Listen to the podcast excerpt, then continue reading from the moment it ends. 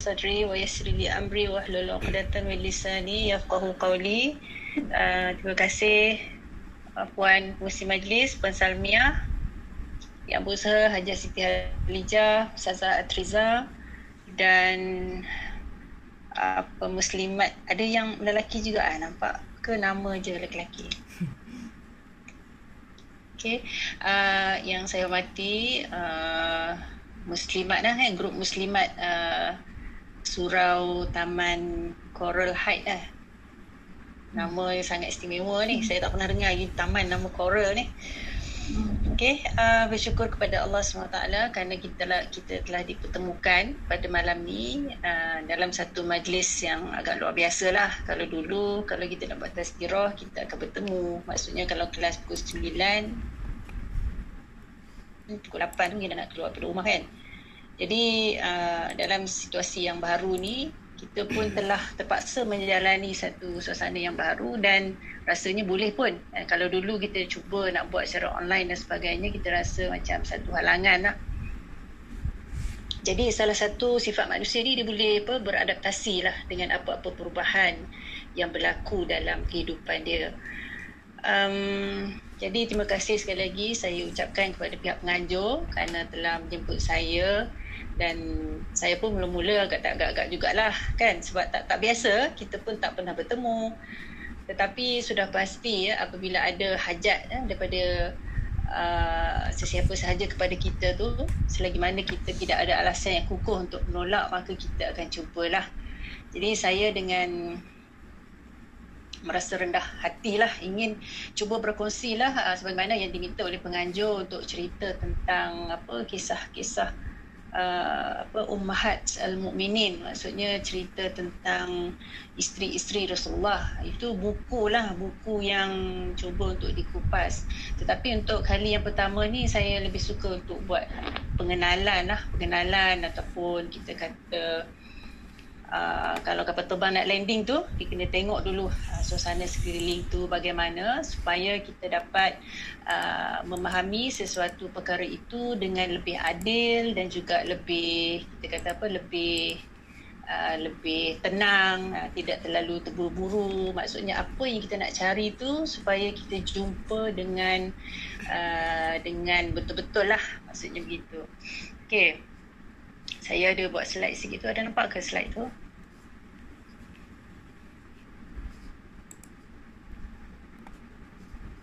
Nampak kan? Nampak nampak okey. Um, ini saya pinjam lah. Cantik lah poster Seremban ni buat. Okey. Um, Kak Siti Harijah kan? Siapa buat kak Mm-mm. Anak bujang akak yang buat. Oh, cantik orang buat Ke orang sana nak kenalkan diri dulu? Itulah sebab tak ramai. Saya rasa lagi baik baik ni lah. Tak ada ah. kan. Ah, boleh boleh. Sebelum kita start. Kita mula dari dari yang ah. sini uh, kat sini lah. Kenapa tak tahu siapa. Mula Kak dari Kak Alijah dulu. Apa ngerusi dulu lah Kak Samia. Ah, eh, Kak pula. Eh, Puan Samia. Tak maaf.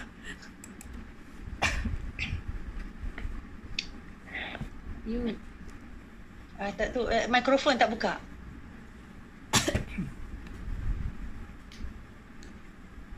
Pengerusi, suara tak dengar pengerusi. Suara.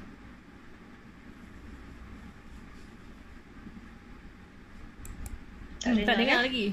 Tak dengar.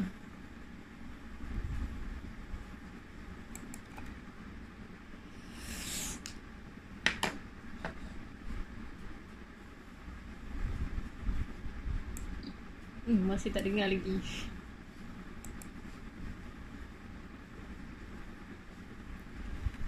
Sal. Sal, mikrofon tak buka tu.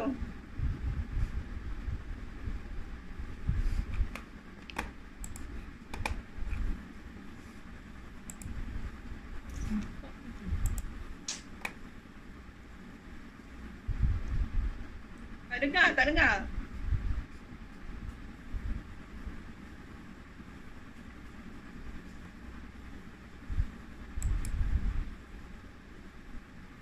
ke yang teruskan kak?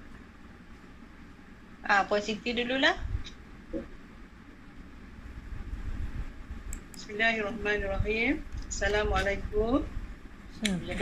Saya uh, saya sebenarnya sebenarnya teru- teruja sangat ni nak jumpa dengan Dr. Hamidah ni. Kita pernah berjumpa ke sebelum ni? Tak pernah eh? Tak pernah tapi saya saya apa saya ada Google lah uh, Dr. Hamidah ni. Ah, moga jumpa Oh, yang rupanya- elok-elok lah. Ah, orangnya sangat terkenal lah rupanya. Alah biasa-biasa.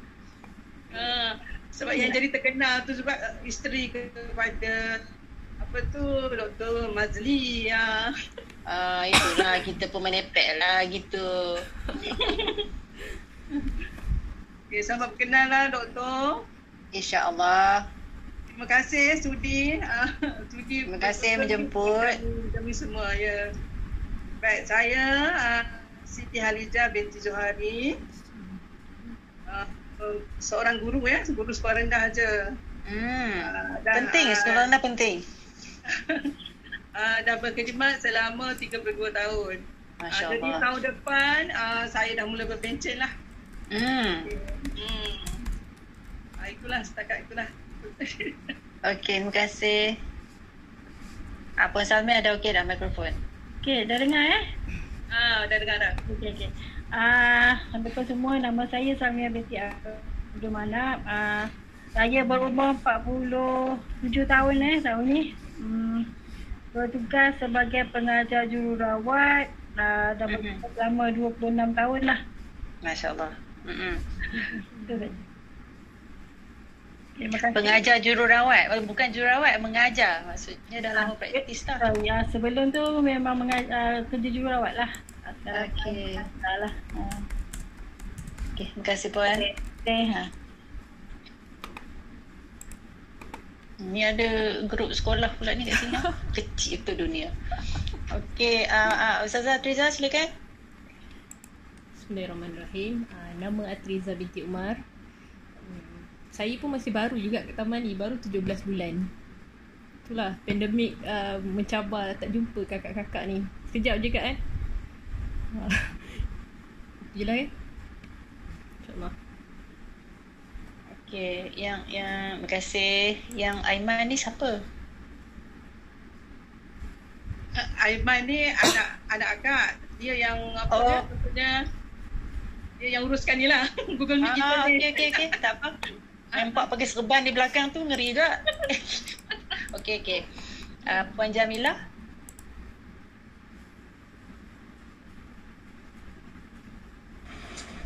Oh saya ya. Dengar ke suara saya? Dengar. Assalamualaikum. Dengar. Saya tak dengar ni. Ah, dengar. Hmm, Assalamualaikum warahmatullahi wabarakatuh. Saya Jamila binti Usman. Saya tinggal di Korahat ni lebih kurang 10 tahun. saya sekarang seorang sara. Itu sajalah. Umur saya sekarang 63 tahun. Assalamualaikum. Masya Allah. Banyak pengalaman. Terima kasih Puan. Uh, Mama Afif pun ada siapa anak siapa?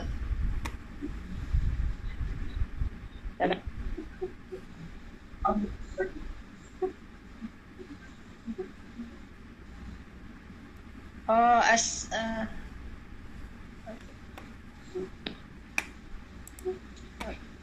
Siapa tengah bercakap? Zamzu ni saya tak tak dengar. Assalamualaikum, saya Zamzul Laila daripada uh, Jalan 13 Taman Kora dah 10 tahun ada sini. Hmm, Masya Allah. Uh, saya seorang guru guru Islambat ni lah. Guru juga. Ramai pendidik. Okay, terima kasih. Puan Siti Nur, Nurazaria. Tak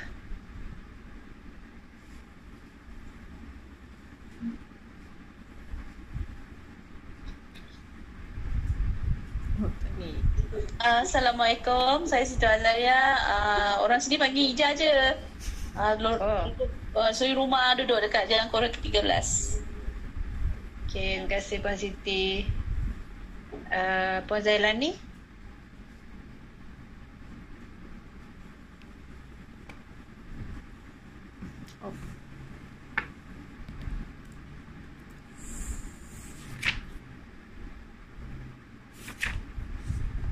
Tak buka mikrofon Puan. Okey, dengar. Ya, ah boleh. Okey. Saya seorang pesara, uh, dah bersara hampir 4 tahun. Uh, saya tinggal di Jalan 13. Pesara guru ke? Tak, saya pesara kerajaan. Awam. Ah, pejabat awam. Okey, terima kasih. Hmm, Puan Nora? Oh, saya. Ya. Saya uh, saya duduk jalan tujuh. Uh, apa ni uh, Taman Korahat. Uh, saya uh, buat bisnes ni. Uh, uh, uh. Okay, bagus. Terima kasih. Uh, ada siapa lagi ya? Ramai juga, 16. Tapi tolak yang anak-anak ni. Tak 15 lah, 14 gitu. Okey, uh, siapa yang sebelum kita start, siapa yang nak kenalkan diri, silakan. Salihah Aziz mengajar sekolah Cunghua, ramai guru. Oh, asal ni Salihah lah. Salihah ni lah yang sekolah saya tu eh. Sekolah Semak Kajang.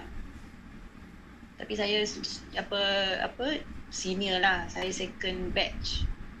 Uh, masa tu, masa sekolah tu baru di tu baru buat. Okey. Oh, oh, saya SPM 93. Taklah junior sangat, 2 tahun. Okey. Okey, so kita boleh start kan?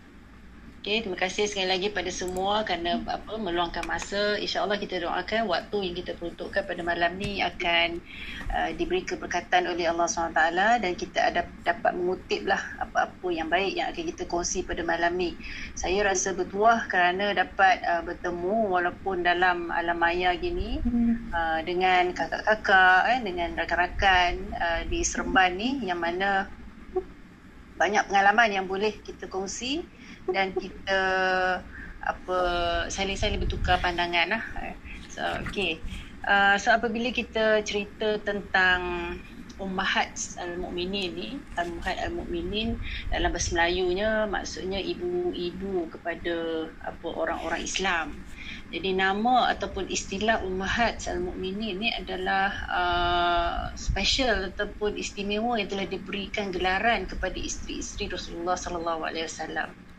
Jadi sebelum pergi kepada cerita isteri-isteri Rasulullah ni suka untuk saya bawa uh, suka untuk kita bawa perbincangan kita ni bermula dengan uh, satu ayat yang diceritakan di dalam surah Yusuf ayat yang 111 uh, yang mana puan-puan boleh nampak ni Allah dalam slide ni dalam Al-Quran Allah Ta'ala telah berfirman laqad kana fi qasasihim ibratun li ulil albab. Ma kana hadithan yuftara walakin tasdiq alladhi bayna yadayhi wa tafsila kulli syai'in wa hudan wa rahmatan liqaumin yu'minun. Maksudnya dalam ayat ni uh, Allah Ta'ala berfirman maksud ayat ni sungguh pada kisah mereka benar-benar terdapat pelajaran bagi orang-orang yang mempunyai akal Al-Quran itu bukanlah cerita yang dibuat-buat melainkan merupakan pembenar uh, kepada kitab-kitab sebelumnya yang memperincikan segala sesuatu sebagai petunjuk dan rahmat bagi kaum yang beriman. Jadi sepotong ayat daripada surah Yusuf yang kita tengok di sini merupakan uh, ayat-ayat uh, merupakan salah satu daripada ayat yang banyak yang terkandung di dalam Al-Quran. Al-Quran sebagaimana yang kita fahami, yang kita imani bahawa satu kitab yang sangat-sangat unggul, yang sangat-sangat tinggi dalam pemahaman kita dan kedudukan Al-Quran itu dari segi penghormatan kita terhadap Al-Quran, dari segi kefahaman kita, dari segi komitmen kita kepada Al-Quran itu mestilah sentiasa berada pada tahap yang tinggi-tinggi selalu. Maksudnya dalam ayat ni diceritakan, kalau kita tengok ah, keseluruhan Al-Quran tu satu per empat daripada kandungan Al-Quran tu mengandungi kisah-kisah. Mengandungi kisah-kisah. Jadi kita pelik eh. Uh, Al-Quran ni uh, kita katakan wahyu kan? Wahyu sebagai panduan yang mengandungi syariat yang mengandungi panduan hidup kepada kita. Kenapa satu per empat daripada dia tu cerita je? Cerita-cerita kisah-kisah uh, kaum-kaum yang terdahulu kisah Nabi kisah para anbiya kisah malaikat. Dan uh, uh, perkara itu sebenarnya uh, manusia ni manusia ni dia suka kepada penceritaan-penceritaan. Kan? Semua orang suka tengok cerita kan? Uh, berbanding cerita dengan berita ceritalah tengok dulu. Drama lah kita cari dulu. Kan? Jadi uh, betapa indahnya uh, apabila Allah SWT memberikan uh, Al-Quran tu yang mana di dalam dia tu mengandungi panduan kepada kita tu disampaikan dengan cara yang berbeza-beza. Jadi salah satu daripadanya adalah melalui pengisahan, penceritaan ataupun dinamakan dalam bahasa Arab kita panggil qasas. Malah dalam Al-Quran pun ada satu surah yang dinamakan sebagai Al-Qasas iaitu kisah-kisah. Jadi apa yang ada di dalam Al-Quran tu sebenarnya memberikan keinsafan kepada kita bahawa manusia ni sangat-sangat perlukan kepada contoh manusia ni dia sangat-sangat perlukan kepada panduan, dia sangat-sangat perlukan kepada inspirasi dalam hidup dia. Jadi manusia ni Allah Taala telah berfirman mengatakan uh, walaqad laqad khalaqnal insana fi ahsani taqwim. Manusia ni diciptakan dengan uh, sebaik-baik kejadian. Jadi kalau kita nak banding manusia yang gajah, manusia lagi cantik kan? Ha, kita nak bandingkan manusia dengan makhluk-makhluk lain, manusia ni dari segi fizikalnya cantik. Bukan saja fizikal tapi dari segi kemampuan akalnya, dari segi kemamp- uh, kebolehannya, dari segi apa-apa yang mampu dibuat oleh manusia itu sangat-sangatlah cantik. Jadi dalam kecantikan itu juga Allah taala menurunkan syariat itu sebenarnya sebagai pelengkap sebagai pelengkap kepada keperluan manusia. Jadi panduan uh, dalam satu ayat Allah SWT berfirman lagi walikullin ja'alna syir'atan wa minhaja. Jadi setiap kelompok manusia ni setiap kaum, setiap manusia ni Allah Taala cerita uh, berikan ataupun turunkan syariat dan juga panduannya. Jadi panduan ni uh, bukan hanya setakat mengandungi hukum-hukum ataupun kita kata peruntukan-peruntukan yang berkaitan dengan hal-hal formaliti manusia dengan Allah SWT. Tetapi berkaitan juga tentang uh, perbuatan-perbuatan manusia ataupun kita kata peraturan-peraturan yang menyentuh uh, hubungan manusia sama manusia, hubungan manusia dengan alam sekitar, hubungan manusia dengan uh, apa-apa sahaja yang berada di sekelilingnya. Jadi kalau kita tengok Al-Quran itu dia bukan saja memberi panduan dalam bentuk yang formal ataupun dalam bentuk yang hukum-hukum yang bersifat legal tetapi dia juga datang dengan kisah-kisah yang boleh melembutkan hati manusia tu. Kisah-kisah yang boleh menceritakan tentang oh begini sebenarnya yang perlu kita lalui. Oh kamu ni bukan kamu saja yang uh, perlu menghadapi begini tetapi sebelum-sebelum kamu pun perlu juga ataupun telah pun melalui ujian-ujian sedemikian. Jadi apabila kita meneliti apabila kita membaca Al-Quran apabila kita cuba tadabbur kita cuba memahami Al-Quran ni sebenarnya akan membawa kita kepada satu ruang keinsafan. Maksudnya kita akan rasa tenang apabila kita rasa apa yang kita hadapi tu pernah dihadapi oleh orang lain. Dan cabaran-cabaran yang dihadapi itu mereka berjaya dan kita pun boleh berjaya. Dan dalam Al-Quran juga dihidangkan bagaimana sikap-sikap orang-orang yang tidak berjaya dan mereka mendapat balasan yang yang tidak baik. Dan perkara itu yang perlu dijadikan sebagai sepadan jadi apa yang ingin saya tekankan sini apabila kita membaca Al-Quran, apabila kita membaca kisah, apabila kita membaca cerita-cerita di dalam Al-Quran, seharusnya kita sentiasa mengaitkan dengan keadaan kita. Jadi begitulah yang uh, sentiasa dilakukan oleh para sahabat. Sebab itu kalau mereka membaca Al-Quran tu dalam sesetengah ayat tu diulang-ulang ulang-ulang. Sebab sekali lagi kita ulang lagi kita akan faham lagi kita ulang lagi kita rasa mendalami sehinggalah menerbitkan air mata mereka sehinggalah melahirkan keinsafan. Dan perkara-perkara itu merupakan satu terapi sebenarnya kepada manusia. Sebab manusia ni dia akan ada rasa dia penat kan dalam kehidupan kita ni kalau kita seharian pun kita akan rasa penat. Tapi kalau ada waktu kita boleh berhenti rehat dan rawat kan dalam dengan solat dengan baca al-Quran. Walaupun tidak lama dalam satu hari kita akan jumpa satu kita kata refreshing ya satu uh, suasana yang boleh uh, menenangkan kita. Jadi itu adalah uh, satu uh, konsep-konsep ataupun satu persepsi-persepsi yang perlu kita bina sebelum kita meneruskan lagi perbincangan mengenai Ummahat Al-Mu'minin ni. Uh, saya tak pasti malam ni boleh sentuh ke tidak lagi buku ni. Cumanya uh, apabila kita ingin bercerita tentang uh, kisah-kisah uh, Ummahat Al-Mu'minin ni adalah adil juga untuk kita cuba meneliti sebenarnya di dalam Al-Quran ni uh, siapa lagi yang telah diceritakan So kalau tadi saya kata dalam Al-Quran ada satu per empatnya adalah kisah-kisah dan daripada satu per empat itu terdapat sebahagiannya cerita-cerita yang menyentuh secara spesifik tentang wanita-wanita di dalam Al-Quran. Mungkin Ustazah Triza sebelum ini dah cerita pasal apa wanita-wanita yang perempuan-perempuan yang baik kan. Mungkin ada sentuh juga hal-hal ini. Jadi dalam Al-Quran secara spesifik ada yang satu tak satu habis, topik je kan. Satu topik je tahun lepas. Lepas tu dah PKP jadi tak habis. tak dapat nak ah, habis. Uh, dah sentuh uh, cerita secara spesifik siapa-siapa ke? Yang pertama je dah kisah. Ada yang ingat tak? Saya pun lupa. Kita buka balik. oh, tak apa, tak apa, tak apa. Ha, tak apalah kalau kalau lupa tu okeylah. Okey. Kan? So dalam al-Quran cerita-cerita tentang perempuan ni ada yang diceritakan secara spesifik maksudnya hmm. disebutkan nama di situ. Dan ada yang diceritakan secara umum.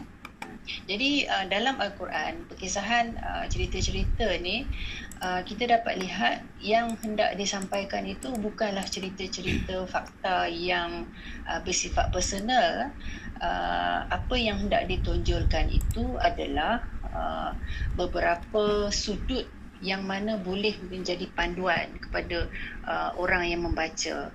Jadi itu uh, kita kata apa? Kita kata dia sebagai bukan trend dia sebagai cara lah. Ha, cara Al-Quran menerangkan ataupun menceritakan tentang uh, sesuatu kisah. Jadi dalam Al-Quran kita tengok banyak cerita tentang Maryam hmm.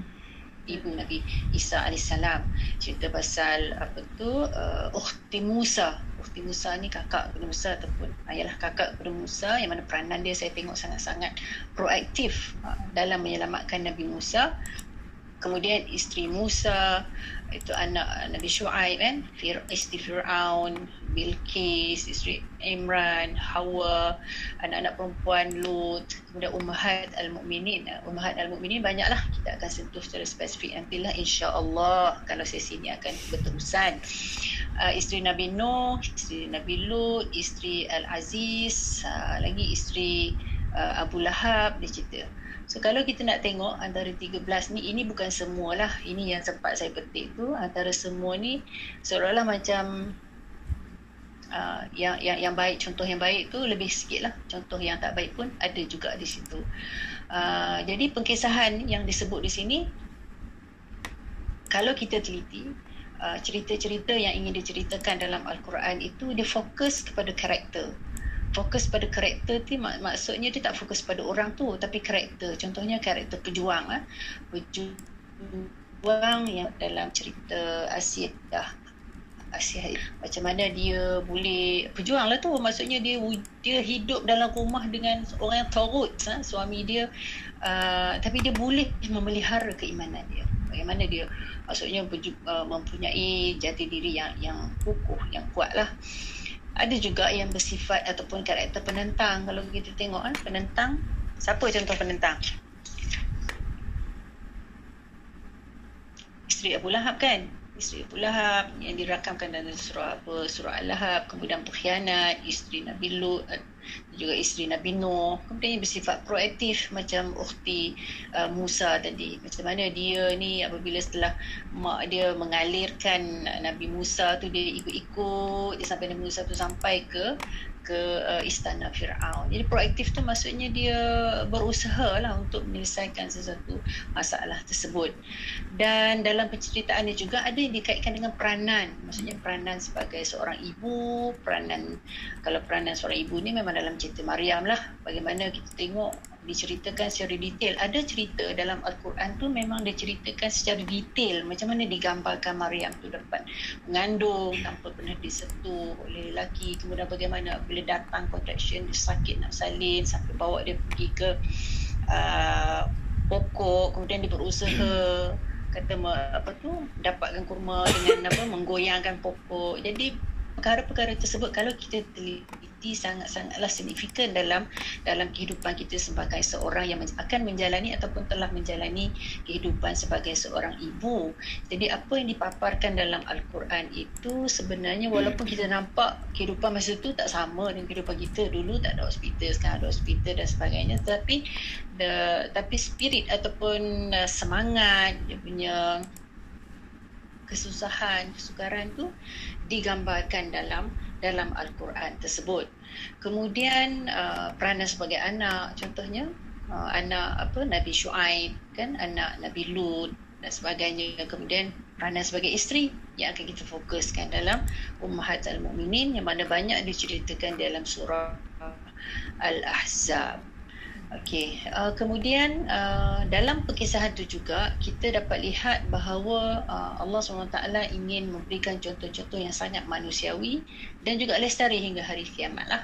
Maksudnya apa-apa yang ditunjukkan uh, kepribadian yang kuat uh, sama ada dalam cerita, dalam kisah yang tertentu ataupun dalam ayat-ayat yang umum yang berkenaan dengan uh, sifat-sifat yang baik yang harus di, dicontohi oleh wanita um, sama, sama ada sifat-sifat yang berunsurkan keimanan. Maksudnya wanita yang menjaga kan? Yang wanita yang menjaga keimanan dia, wanita yang menjaga diri dia, menjaga akhlak dia, menjaga maruah dia sebagaimana Allah telah menjanjikan. Orang-orang yang mempunyai sifat begitu akan dijanjikan dengan dengan syurga. Kemudian sifat-sifat yang bersifat apa ekstrisik ni maksudnya sifat dengan luar maksudnya dari segi hubungannya dengan orang luar. Maksudnya dari segi pergaulan yang menjaga adabnya yang menunaikan amanahnya dan sebagainya. Jadi apabila kita membaca kenapa saya sentuh perkara ini? Maksudnya apabila kita membaca kisah apabila kita membaca Al-Quran kita perlu pandailah fokus kepada apa yang ingin disampaikan kepada kita. Itulah yang kita namakan sebagai tadabur. Uh, tadabur tu maksudnya kita membaca, kita cuba memahami dan juga kita cuba melakukan refleksi yang mana boleh kita aplikasikan apa apa yang yang yang kita baca di situ. Jadi saya suka petik kata Hamka kat sini. Dia kata perempuan adalah tiang negara. Jika perempuannya baik, baiklah negara. Dan jika mereka bobrok, bobrok pula lah negara. Maksudnya apa kaitan antara yang kisah-kisah yang diceritakan dalam apa yang dipetik oleh Hamka ni? Yang dia nak dikatakan uh, kenapa Allah Ta'ala secara spesifik menceritakan tentang wanita-wanita ni dalam Al-Quran sedangkan lelaki kurang tau. Yang wanita-wanita ni banyak dikodekan secara nama mereka tu di dalam Al-Quran kerana perempuan ni mempunyai peranan yang besar. Kan sebagaimana disebut ini kalau perempuan tu adalah tiang negara kalau negara tu uh, kalau perempuannya baik baiklah negara. Kerana Kenapa? Bukan lelaki ke? Sebab perempuan ni dia um, memainkan peranan yang sangat penting. Walaupun kita kata medannya di rumah, dululah itu itu tradisional punya peranan wanita. Sekarang peranan wanita sudah pergi keluar rumah. Tetapi peranan dalam rumah tu masih kekal relevan dan juga sangat-sangat signifikan. Maksudnya perempuan yang menjadi tiang di rumah ni biasanya kalau kalau Hangkar kata mereka adalah tiang dan biasanya tiang rumah tidak begitu kelihatan. Yalah kalau rumah dulu-dulu kita nampak tiang kan tapi rumah sekarang tak nampak tiang semua dah ada simen. Tapi sebenarnya perempuan macam itulah walaupun tidak nampak. Uh, tapi kalau rosak rumah tu akan condong. Uh, rumah tu akan condong maksudnya struktur dia sudah tidak baik. Maksudnya dia kata kalau begitu tandanya tianglah yang lapuk. Jadi dia guna lapuk tu maksudnya nak kena ada usaha tajdid. Maksudnya usaha untuk memperbarui. Jadi kita ni sebagai diri saya dan juga masih berusaha untuk menjadi ibu yang baik kan? Berusaha untuk menjadi isteri yang menyokong suami dan juga akan berusaha untuk menjadi anak yang boleh berkhidmat kepada ibu dan bapanya selagi mana mampu. Kita harusnya tidak menjadikan diri kita lapuk lah. Melapuk ni maksudnya sama je daripada dulu sampai sekarang. Maksudnya cara cara dia dengan Allah SWT tu sama. Maksudnya solat daripada sekolah tu sama je sampai sekarang. Ataupun dari segi pengetahuannya lapuk. Maksudnya tidak ada usaha untuk meningkatkan ilmu pengetahuan. Dan juga dari segi sikap pun lapuk. Lapuk maksudnya dia tidak ada pembaharuan. Jadi suka apa apabila Hamka berkata begini maksudnya dia nak kata pentingnya seorang wanita ataupun perempuan ni berusaha untuk mempertingkatkan diri dia. Maksudnya kualiti dia sama ada dari segi kefahaman terhadap agama dia dari segi sikap ataupun dari segi memahami peranan dan perkara yang paling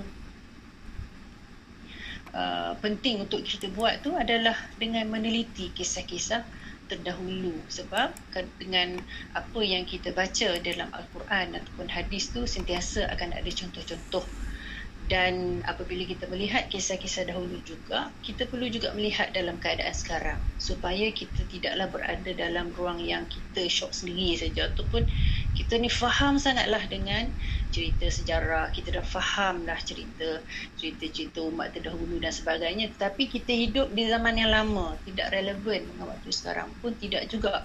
Maksudnya lapuk tu maksudnya situasi yang lama. Jadi kita perlu perbarui supaya kita boleh mengekalkan uh, keaslian uh, kefahaman kita tu dalam suasana baru dan juga kita boleh kata kekal relevan dan juga sesuai lah uh, maksudnya apabila kita menjadi seorang ibu pandangan kita tu mestilah uh, bersesuaian jugalah dengan keperluan anak-anak kita pada waktu waktu sekarang.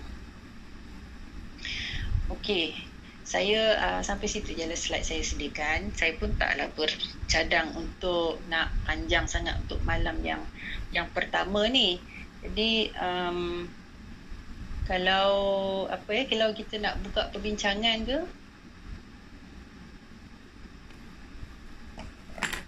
Ya, siapa-siapa ada soalan dia tanya sekarang eh. Bobrok ke apa pun? Doktor. Oh, itu kena tanya Triza. Teruk eh? Ha, teruk lah kak, teruk. Teruk. Rosak lah, saya rasa rosak.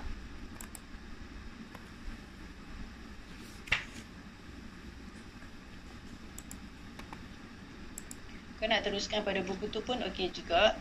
Siapa yang dah ada buku ni? Ada. Hmm. Okay, sementara menunggu soalan tu bolehlah saya introkan sikit lah pada buku ni eh.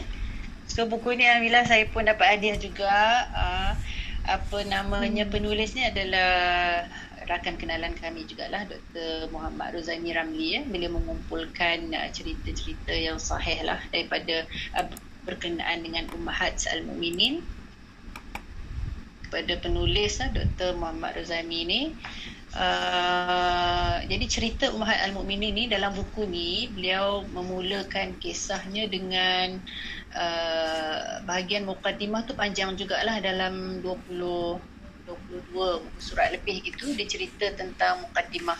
Mukaddimah ni dia cuba menghuraikan uh, kenapa uh, isteri-isteri Rasulullah ni dipanggil sebagai ummahat mukminin. Kenapa dipanggil sebagai ibu kepada orang Islam? So apabila disebut ibu, maksudnya dia mempunyai um, dia mempunyai kesan ataupun implikasi yang tersendiri. So antaranya lah yang disebut di sini dia kata antaranya adalah bila jadi ibu ni uh, maksudnya apabila Rasulullah telah wafat, isteri-isteri Rasulullah ni tidak boleh berkahwin dengan orang lain lagi selepas itu. Itu antara uh, apa antara sebab yang kita kata uh, implikasi yang paling jelas lah apabila mereka diberi, diberi gelaran sebagai ummahat uh, al-mu'minin. Ini berdasarkan ayat dalam surah Al-Ahzab ayat 6 yang berbunyi an-nabiyyu aula bil mu'minina min anfusihim wa azwajuhu ummahatuhum. Maksudnya secara jelas dalam ayat ni Allah SWT kata uh, nabi itu lebih berhak terhadap orang-orang mukmin daripada diri-diri mereka sendiri Uh, dan isteri-isterinya merupakan ibu-ibu mereka. Maksudnya ibu-ibu kepada orang-orang mukmin. Maksudnya kedudukan isteri-isteri Rasulullah ni sangat tinggi lah kan bila disama tarafkan dengan dengan ibu. Jadi kata secara ringkasnya arahan Rasulullah SAW lebih utama lah berbanding arahan orang ramai yang lain termasuklah ibu bapa dan orang mukmin.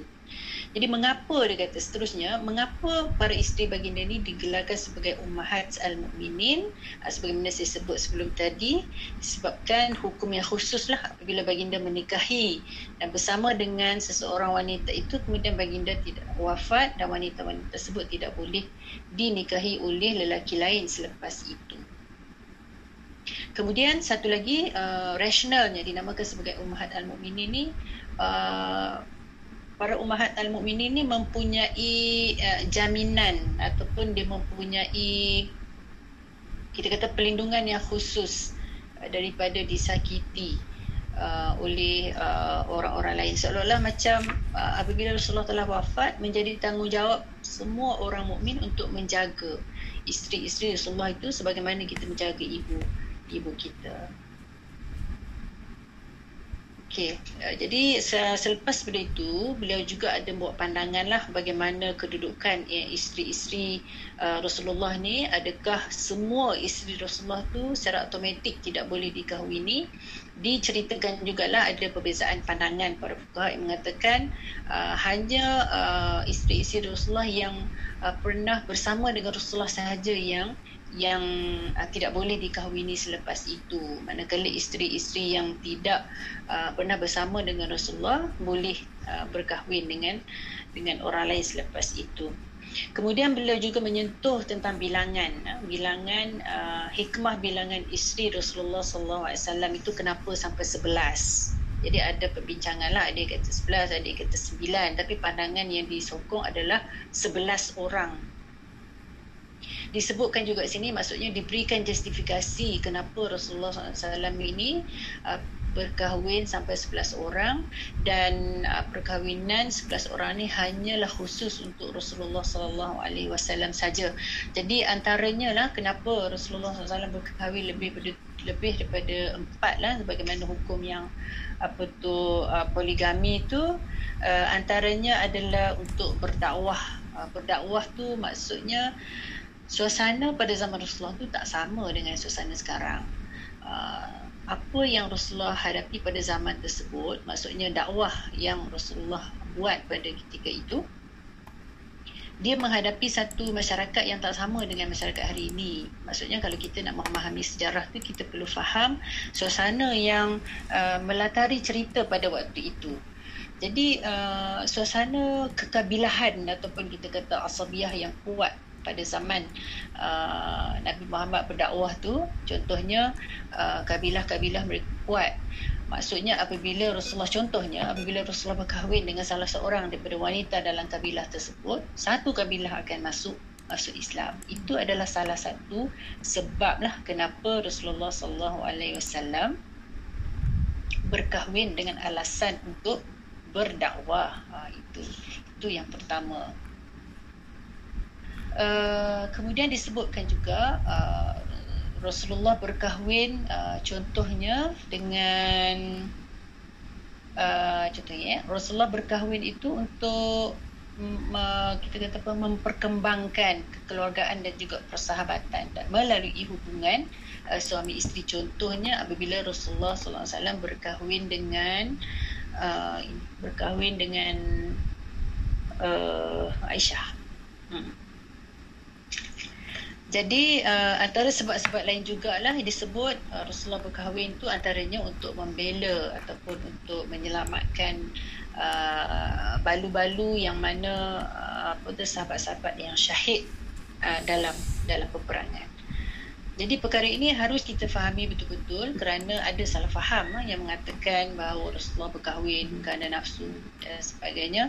So apabila kita tidak meletakkan ah, cerita Rasulullah tu pada tempat dia dan kita apa mengukur dalam keadaan sekarang memang ya, kita akan dapat satu kita kata apa satu uh, persepsi yang tidak adil lah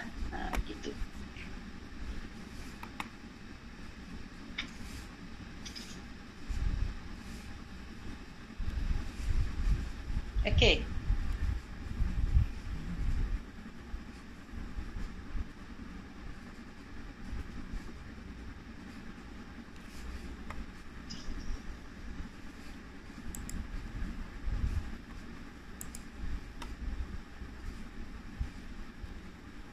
ya Aisyah tu saya dah sebut tadi.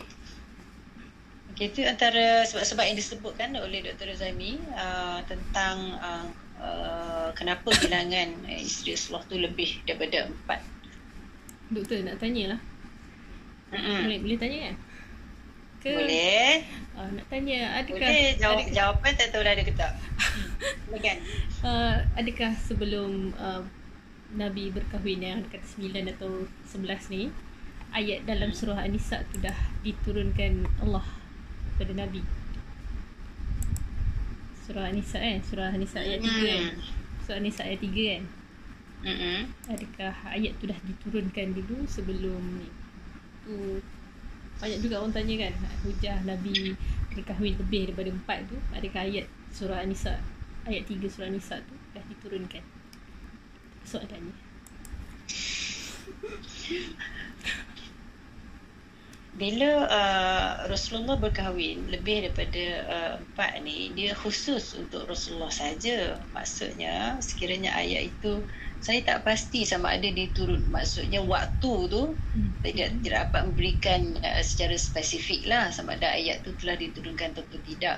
Tetapi uh, apa yang Rasulullah buat tu tidaklah menyalahi ayat tersebut kerana hukum berkahwin uh, lebih daripada empat tu memang khusus kepada Rasulullah sallallahu alaihi wasallam. Okey.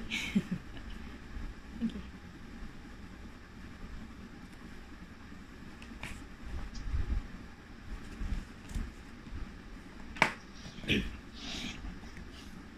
Kita uh, satu jam ke? Tu Puan Samia kata, oh ada juga yang tulis eh. Sebelas isteri Nabi tapi bukan dalam masa yang sama. Cara meninggal tu.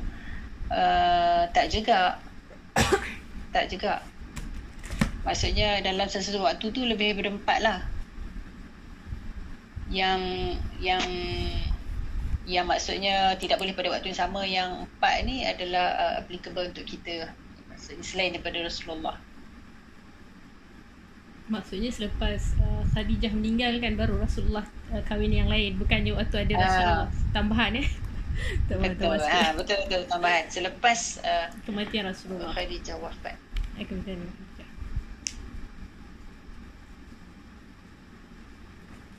dan dikatakan yang paling Rasulullah sayang adalah Khadijah yang sama-sama mula-mula berdakwah Oh doktor, maksudnya uh, semasa Khadijah masih hidup, maksud Nabi hanya berkahwin dengan Khadijah saja lah ya. ya betul. Benar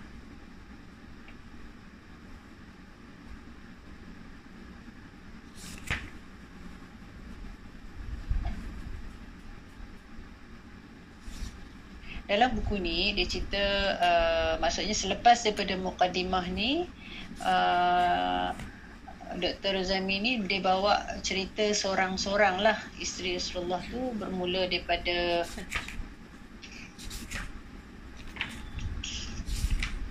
bermula daripada Khadijah Saudah, Aisyah, Hafsah, Zainab, Musalamah, Zainab Zainab ada dua, Zainab binti Khuzaimah dengan Zainab binti Jahsh Juwariyah, Ummu Habibah, Safiyah, Maimunah. Itu yang terakhir. And ni dibawa uh, bukan saja Al-Quran lah, dibawa hadis-hadis yang menyokong. Nanti kita akan, uh, insyaAllah kalau diteruskan, kita akan huraikan satu-satu lah. Malam ni saya bercadang untuk uh, lebih pada pengenalan lah ataupun apa-apa nak bincang benda lain ke.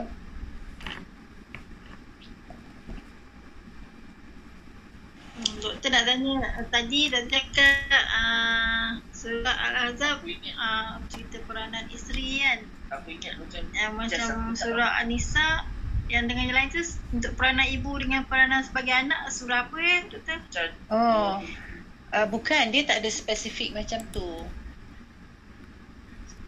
Dalam uh, apa yang saya maksudkan ni cerita uh, yang ingin ditonjolkan tu adalah peranan-peranan asli. Tapi cerita lah. Cerita-cerita ni ada cerita diulang-ulang, ada yang disebut sekali saja. Okey okey faham. Uh,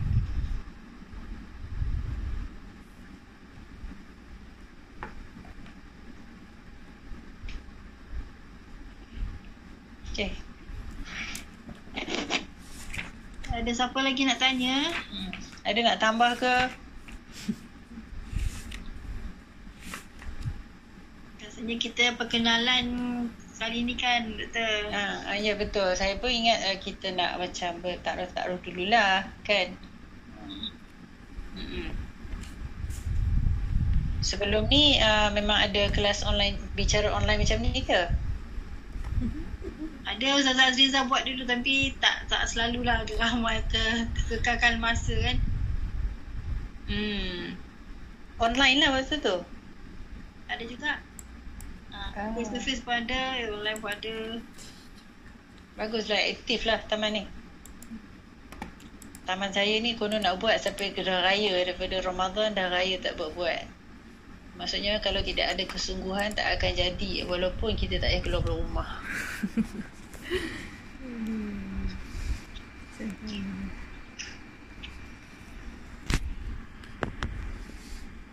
Ustazah Atriza yang saya kenal ni memang sangat bersemangat.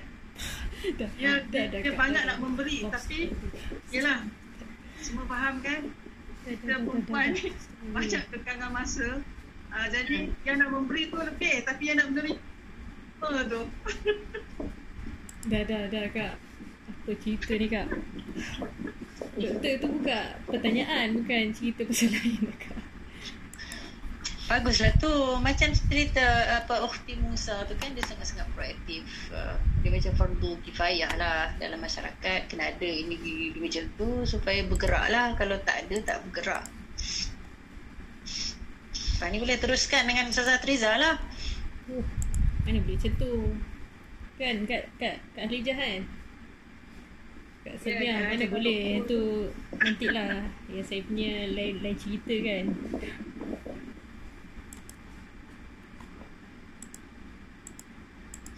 Setiap orang ada kelebihan masing-masing kan mana ada orang Ustazah Atriza ada kelebihan dia Ustazah ada kelebihan sendiri jadi yang orang yang baru kita kenal ni kalau kita lagi teruja nak dengar daripada dia Itulah kan ha, kita teruja nak kenal ni. Biasa-biasa je puan. Assalamualaikum. Ya. Uh, saya nak tanya sini je aku nak tanya soalan. Uh, macam ni, apa pendapat doktor tentang uh, apa ni uh, pakaian isteri mencerminkan uh, apa sifat suami? Saya, saya, saya saya tak faham dari segi tu. Oh, itu Ah, dapat daripada mana kata-kata tu? Saya pun tak ingat lah. saya tak ingat lah tapi uh, dia cakap uh, okay first dia kata uh, apa apa yang kita buat, apa yang kita buat so dia mencerminkan suami kita macam tu. Hmm. Uh, lepas tu ada satu saya pernah baca lah saya tak ingat bila sebelum saya kahwin dulu dia kata masa kita berdoa kita kena dahulukan suami kita dahulu. Uh, maksudnya kita doa untuk dia dulu. Uh, betul ke? Hmm. Menarik soalan tu. Okay, saya cuba jawab lah. Kalau tu nanti Ustazah Triza boleh tambah. Apa berkenaan dengan apa kata-kata tu pakaian isteri tu me, me, apa me, melambangkan suami. Betul? Ya, mencerminkan sifat suami. Ah mencerminkan sorry perkataan Ah. mencerminkan reflect eh mencerminkan suami. Okey. Ada betul dia. Uh, sebab kalau kita tengok uh, dalam sesebuah keluarga peranan suami itu adalah ketua kan. So ketua ni salah satu package dia sebagai ketua tu adalah membimbing, uh, membimbing ataupun ialah memastikan keluarga itu mempunyai kefahaman Islam, mempunyai apa uh, dari segi amalan, dari segi kefahaman, dari segi akhlak dan sebagainya. Okey, itu satu. Yang kedua adalah saya pernah dengar juga orang kata uh, apa yang isteri buat dosa, pahala suami kena tanggung. Itu salah kan?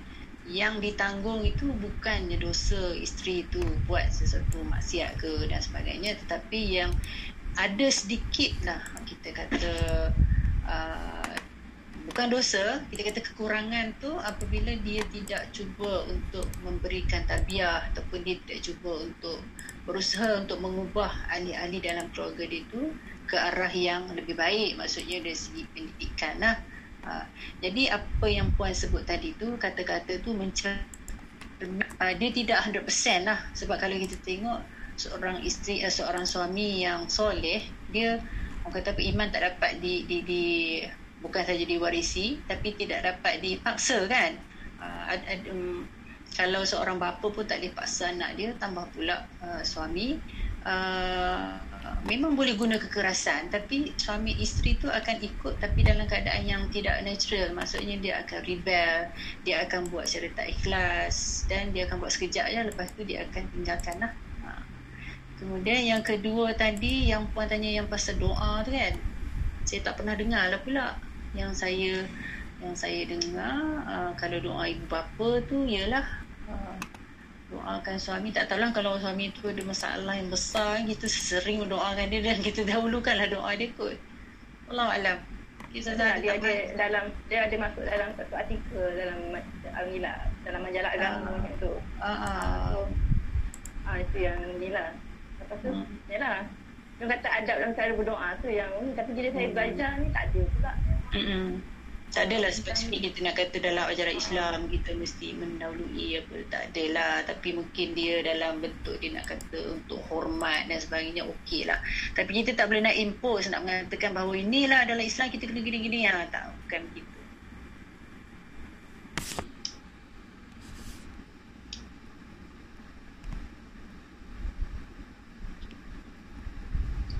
Saya pernah ditanya dulu masa saya pergi program muktamar dengan kalangan pelajar kita lah di apa di US.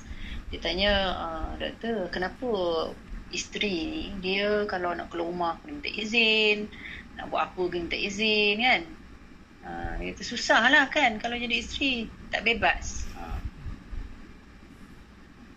Lepas tu saya ingat lagi saya jawab kat dia sebenarnya apabila disuruh kita minta izin tu bukan nak kata kita ni bukan nak kata kita ni darjat kita rendah ke ataupun kita ni apa tak standard sama ke apa. Tapi itulah lambang uh, hormat kan hormat kita kepada suami tu. Dan itu sebenarnya meletakkan uh, taraf yang tinggi pada kita juga sebagai isteri. Sebab apa? Kalau isteri yang hormatkan suami suami pun sepatutnya menghormati isteri. Ha, maksudnya bukan memandang isteri itu sebagai hamba ke sebagai orang yang boleh disuruh uh, tanpa supresa ke. Jadi saya kata uh, kenapa kita tidak melihat uh, apa tu hukum ataupun uh, cara yang Islam letakkan tu dalam sudut yang positif maksudnya dari segi hormat hormati begitu jugalah dalam hal-hal yang berkaitan dalam uh, hubungan suami isteri dan juga rumah tangga ni biasanya orang tanya hukumnya apa? Hukumnya apa? Tetapi sebenarnya kita seharusnya mendahului apa rasional dia uh, apa kemanusiaan di situ kan. Perasaan rahmat uh, suami itu kepada isteri apa itu perasaan uh, hormatnya isteri kepada suami. Jadi kalau perkara-perkara yang baik itu kita kedepankan jadi apa-apa yang kita merasakan paksaan itu sebenarnya bukan paksaan pun. Uh, dia hanya akan mengikat saja. Maksudnya akan mencantikkan lagi hubungan uh, dalam keluarga itu sebenarnya. Allah alam.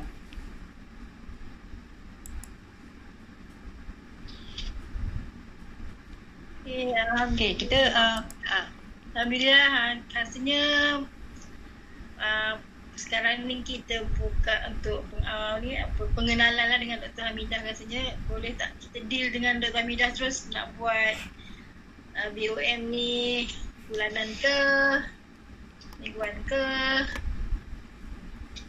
Hmm. Dengan dahsyat ni terus deal terus Aduh. Kena dia terus tu. Uh, tak nanti tak tahu jawapan dia nanti doktor. Ya. Yeah.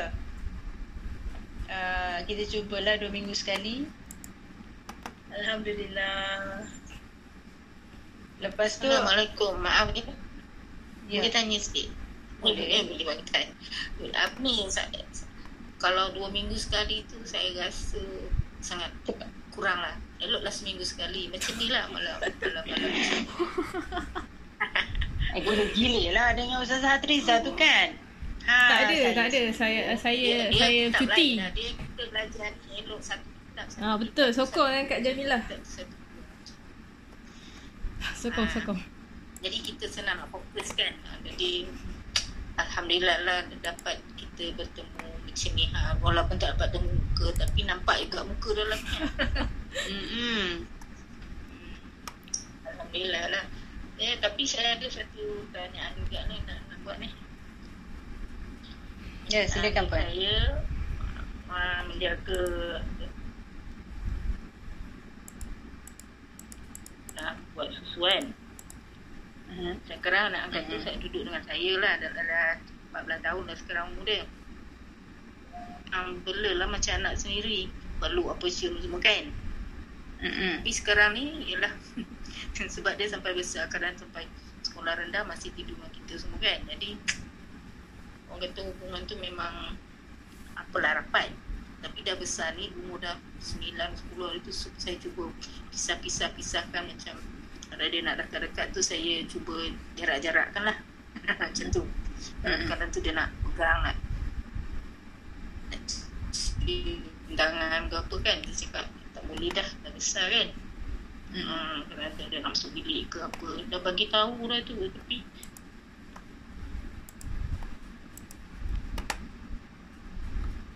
uh,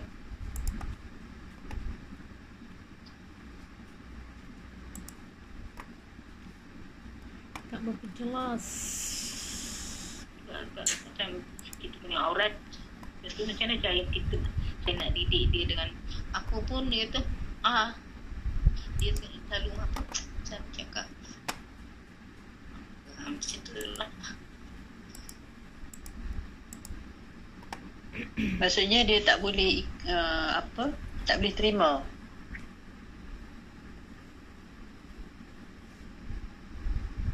Ambil waktu kot puan. Kadang-kadang apa? Satu perkara Dia tu dia perlukan waktu. Jaga dia dia Cerita. Ya Dengar pula Maksudnya uh, tak- puan sedih tu kerana dia tak boleh terima ke?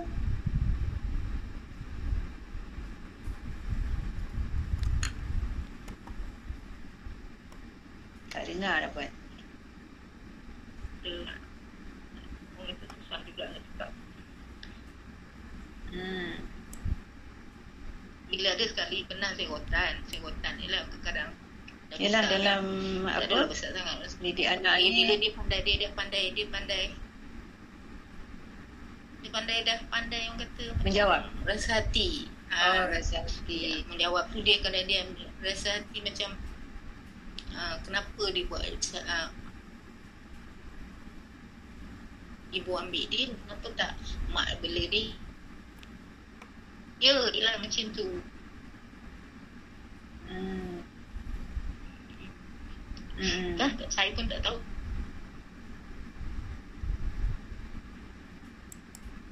Yelah hal hal hal begini biasa timbul lah kalau uh, Kalau dalam Yelah Kita ni perempuan kan Kita rasa macam Kekurangan Banyak kekurangan kita nak Saya nak, nak, nak Mendidik dia tu.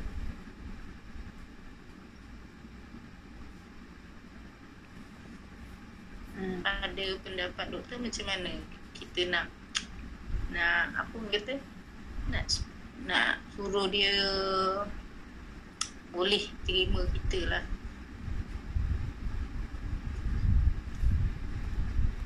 Okey, cabar juga ah benda ni. Sebab apa ialah apabila berkait dengan apa hal-hal anak angkat ni biasanya akan timbul lah macam ni. Dan beberapa reaksi lah. Antaranya setengah anak tu dia boleh terima dan setengahnya dia tak boleh terima.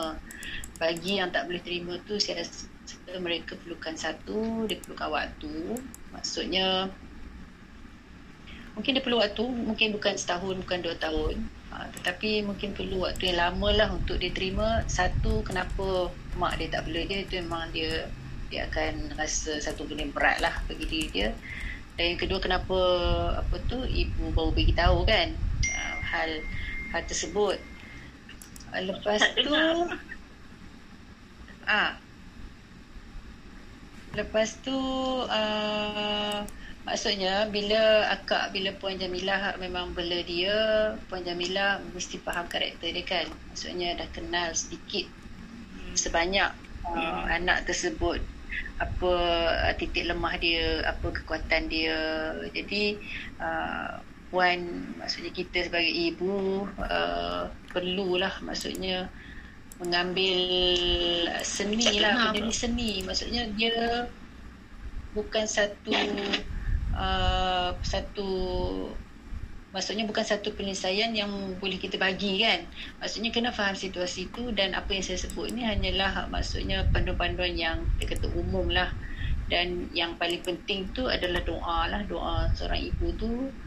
Walaupun ibunya bukan ibu yang ibu kandung tapi perasaan keibuan tu saya pasti uh, sama lah kan. Sama seperti anak sendiri lah bila kita betul-betul uh, Uh, dan kalau puan perlukan khidmat, apa khidmat kaunseling dan sebagainya saya rasa boleh juga. Ataupun guru sekolahnya yang boleh menyampaikan dalam bentuk yang boleh dia rasional maksudnya waktu pun penting juga. Maksudnya waktu-waktu yang dia keadaan emosinya tak stabil kita tak boleh nak menyampaikan sesuatu yang serius lah. Oh ya ke tapi sekarang musim pandemik ni bukan dia asyik main handset handphone kita pun lah nasihatkan dia apa semua kan mm-hmm. itu cabaran semua orang tak hmm, cabaran semua orang ha. dulu kita tak bagi anak-anak kita Cikgu. main gadget sekarang anak kita memang kena ada gadget kan untuk belajar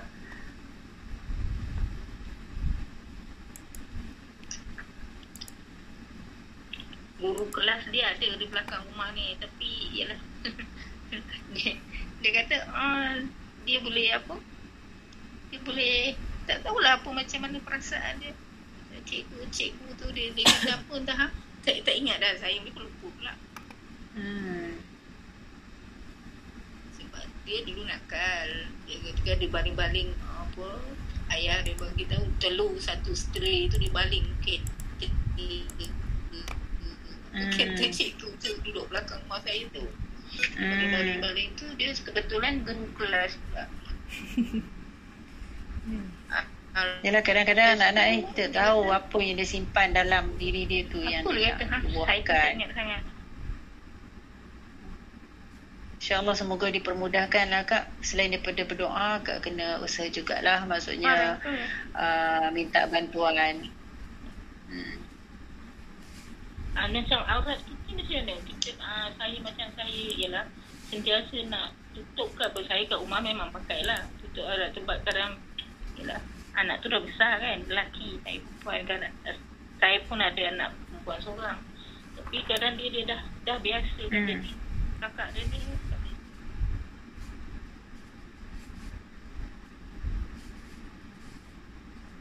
Itu anak sesuai anak kakak? Ya tak kadang saya cakap dah itu itu adik anak angkat dia adik angkat dia kan bukan apa maram dia maram dia kan. Bukan dia tak tegur tegur. Tapi bila saya tegur dia terus macam dia macam terasa hati lepas tu dia tak nak cakap ha, situ bila orang datang dia buat tak geti je. Kita cakap dengan jangan salam dengan ni sebab kebanyakan anak nak buat kita selalu perempuan kan tak, tak payahlah salam.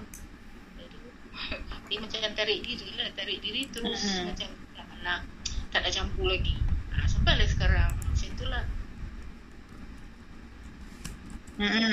wah lah kita pujuk dia balik kita bagi tahu dia macam kita bagi tahu yang betul lah.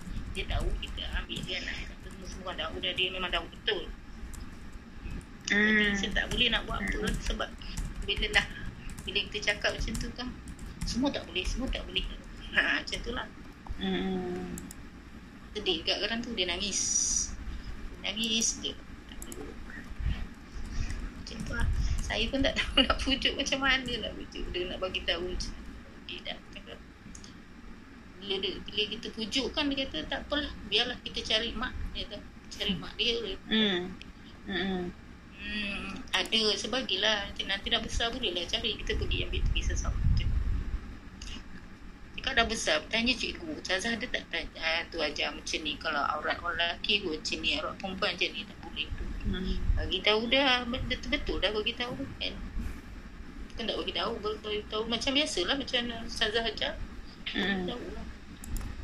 Mungkin akak boleh uh, lari ke sikit fokus dia. Maksudnya bukan dalam hal-hal isu halal haram ni tapi cuba bawa dia pada apa tu uh, perkara-perkara yang boleh uh, contohnya menundukkan ego dia ke ataupun uh, macam uh, bincang tentang hormat bincang tentang apa uh, perkara-perkara yang boleh apa tu membuatkan dia rasa dia perlu untuk hormat dan dengar cakap macam tu kadang-kadang budak-budak ni kalau kita tak bagi lagi lah dia nak buat dan dia dia, dia memang dah geram kan? Macam tu lah lagi repair dan sebagainya.